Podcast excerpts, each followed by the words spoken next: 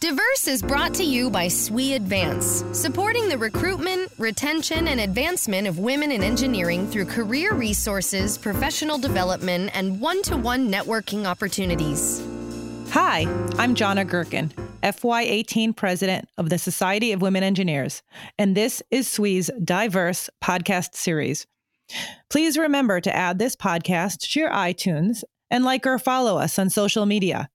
Visit SWE.org for more details. Joining me now is Steve Cricchi. He is the Assistant Commander for Corporate Operations and Total Force for the Naval Air Systems Command, NAVAIR, in Patuxent River, Maryland. He is responsible for the full array of NAVAIR command business operations, including command administration, total force management, military and civilian human resource programs, security, public affairs, business and financial management, and infrastructure business operations. Mr. Cricchi has over 30 years in civilian service and was selected for promotion to the Senior Executive Service in March 2005. He earned his bachelor's degree in aerospace engineering from the University of Virginia and is a distinguished graduate of the United States Naval Test Pilot School.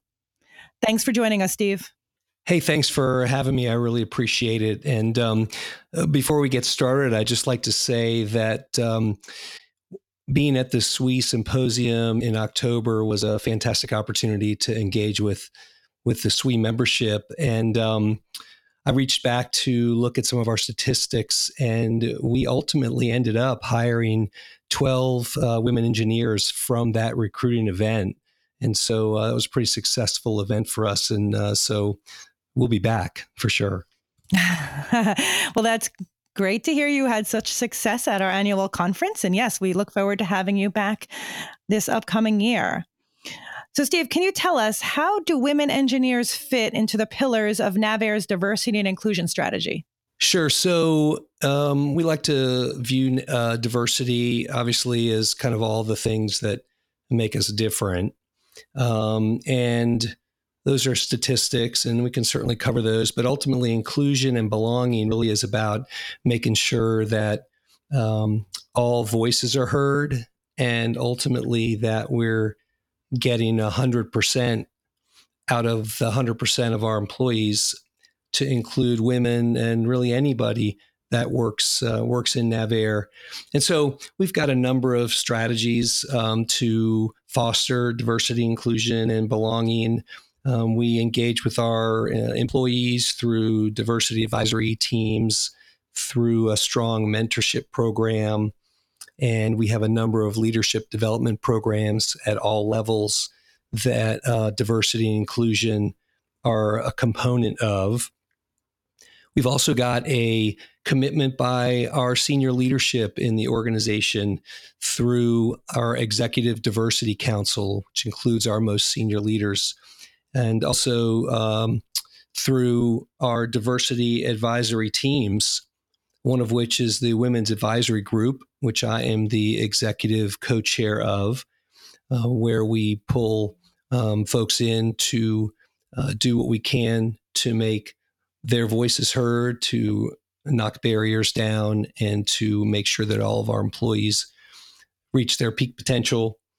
And then we have a number of communication and training strategies to ensure that our command's commitment to diversity and inclusion and how to implement diversity strategies and inclusion strategies are well understood by our geographically distributed workforce. We've got about 38,000 total force members of our organization at 9 different geographic sites. So it's a large organization.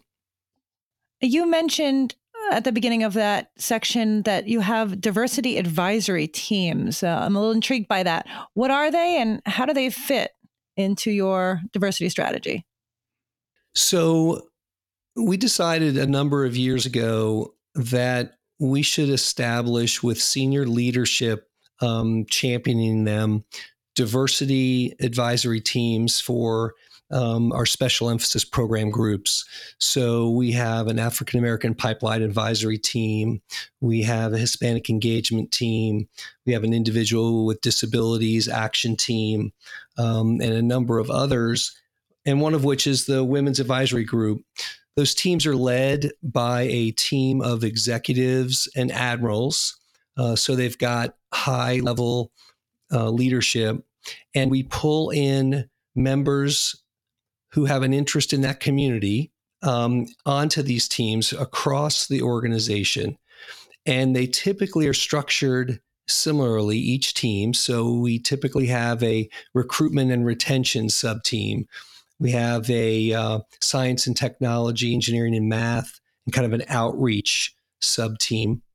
Then we have development and advancement sub-teams, which are look to sort of break through barriers and professional development. And then we have barrier analysis and data teams, where we're combing through our organization's data to look for things that we might want to attack from a diversity standpoint. We look at the statistics for promotion at various points in the organization. We look at our leadership statistics to see if we've got appropriate representation at our senior levels and in some of our leadership development programs. And so there's a national component to these diversity advisory teams. And then each site locally has an advisory team to tackle local issues. And it's proven to be a pretty effective way for bottoms up visibility and transparency about issues we need to know about at the senior level. And it's also allowed the senior leadership in the organization to get messages down into the organization through these teams. Okay, so it sounds like for those of us in industry, it would be equivalent to an employee resource group, an ERG. That's exactly right. We actually call them diversity advisory teams. We do have some employee resource groups for entry level employees and for our supervisory groups that have a slightly different focus, but essentially that's exactly right. It's an employee resource group. Okay, great. Thanks for sharing. So what does NAVAIR do to combat unconscious or implicit bias against women in engineering?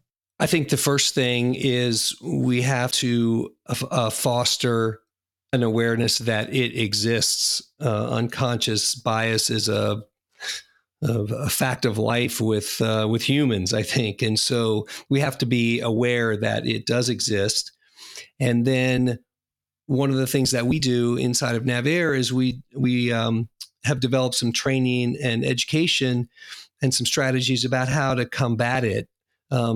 One small example, we have we sort of have our crown jewel leadership development program. It's very competitive. You must apply. It's a fairly comprehensive application package. And so one of the things we did to combat unconscious bias was we took all the names off of the applicants. It's an auto-generated number.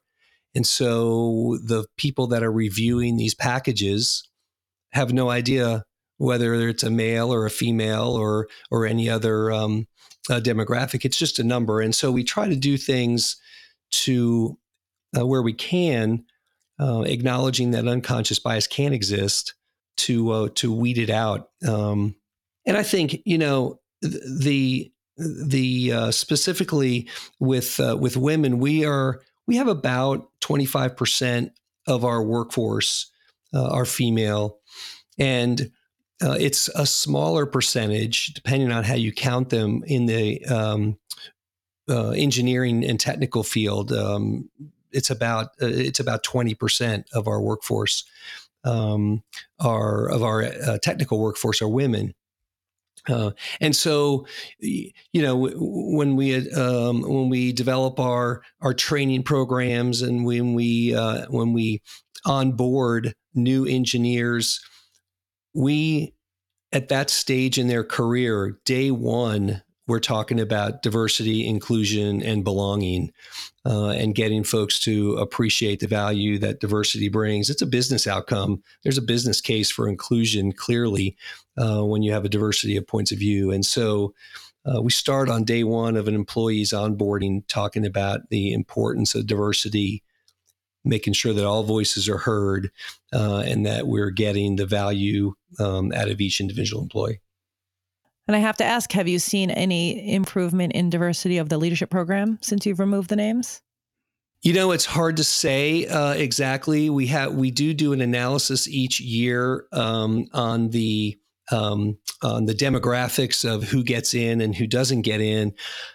The people that were reviewing the applications are our most senior leaders. And I'd like to think that at that point in their careers, they wouldn't be subject to unconscious bias. But it was, I don't think we have enough data because we started this 2 classes ago. So I don't know that we have enough data yet to conclusively say whether it's made a demonstrative change in our demographics. It's definitely a step in the right direction, though. We're trying. Yeah. Well, so since we have you here talking to us, what can men do to be better diversity partners? That's a great question. In fact, that was the panel that I was on at the SWE symposium, was men as diversity partners. And the first thing I said was, hey, how about we're equal partners in this? This is, if we're going to partner and have a partnership, it should be about the partnership implies equality. And so, you know, the first thing is to recognize that. The second thing you can do really is listen. Listen to your peers, listen to subordinates, get a female mentor. I know one of the things that I did when I was became a member of the senior executive service was I reached out to a colleague, a female executive, a good friend of mine. And I asked specifically, I said, do I have any diversity blind spots that I just am not aware of? She's known me for a long time. She's observed my behavior in meetings and professionally. And she has since then just been a mentor to me on a number of different topics, but I frequently kind of check in with her on my diversity status, if you will. And so having if you're a male engineer, get a female mentor. Ask how they see you operating and see if you've got any blind spots. I think all of us have them, and it's nice in a mentoring relationship where you can be open and honest, hopefully, and transparent, that you can get that kind of a feedback. That's great advice. Thanks for sharing that. And changing organizational culture is tough. I think everyone will agree. But in order to be more diverse, what's been your biggest challenge in combating that culture shift? Yeah, you know, we tend to sometimes be a little too reactive to things. If something bad happens, we'll attack that particular symptom or that particular event. If a trend in maybe our diversity demographics aren't trending in the correct direction, we'll look at that particular area. But I think proactively trying to move the needle, just trying to be proactive and predictive in what your strategies are, I think, is where we need to head. But it is a challenge. You know, sometimes you'll hear, you'll feel a sense in the organization if you start talking about diversity and inclusion and belonging. Occasionally you feel a resentment against it, and that's just culture, right? And so you look for opportunities in those cases to address them head on, proactively. You want the organization to understand this is about business outcomes. This is about, in our case, we're delivering capability, naval aviation capability to sailors and Marines on the front line of defense of this country. And the more diverse ideas that we have, the more diverse voices that come to the table to support that business outcome, the better we're going to deliver it. And so that's really been our message. Diversity is great. Inclusion is great. The bottom line is it all is in support of and necessary for the mission that our organization is here to perform. For SWE, I'm Jonna Gerken. For all of us, thanks for listening. We hope you enjoyed this podcast. Don't forget to explore additional offerings from SWE Advance at advancedlearning.swe.org.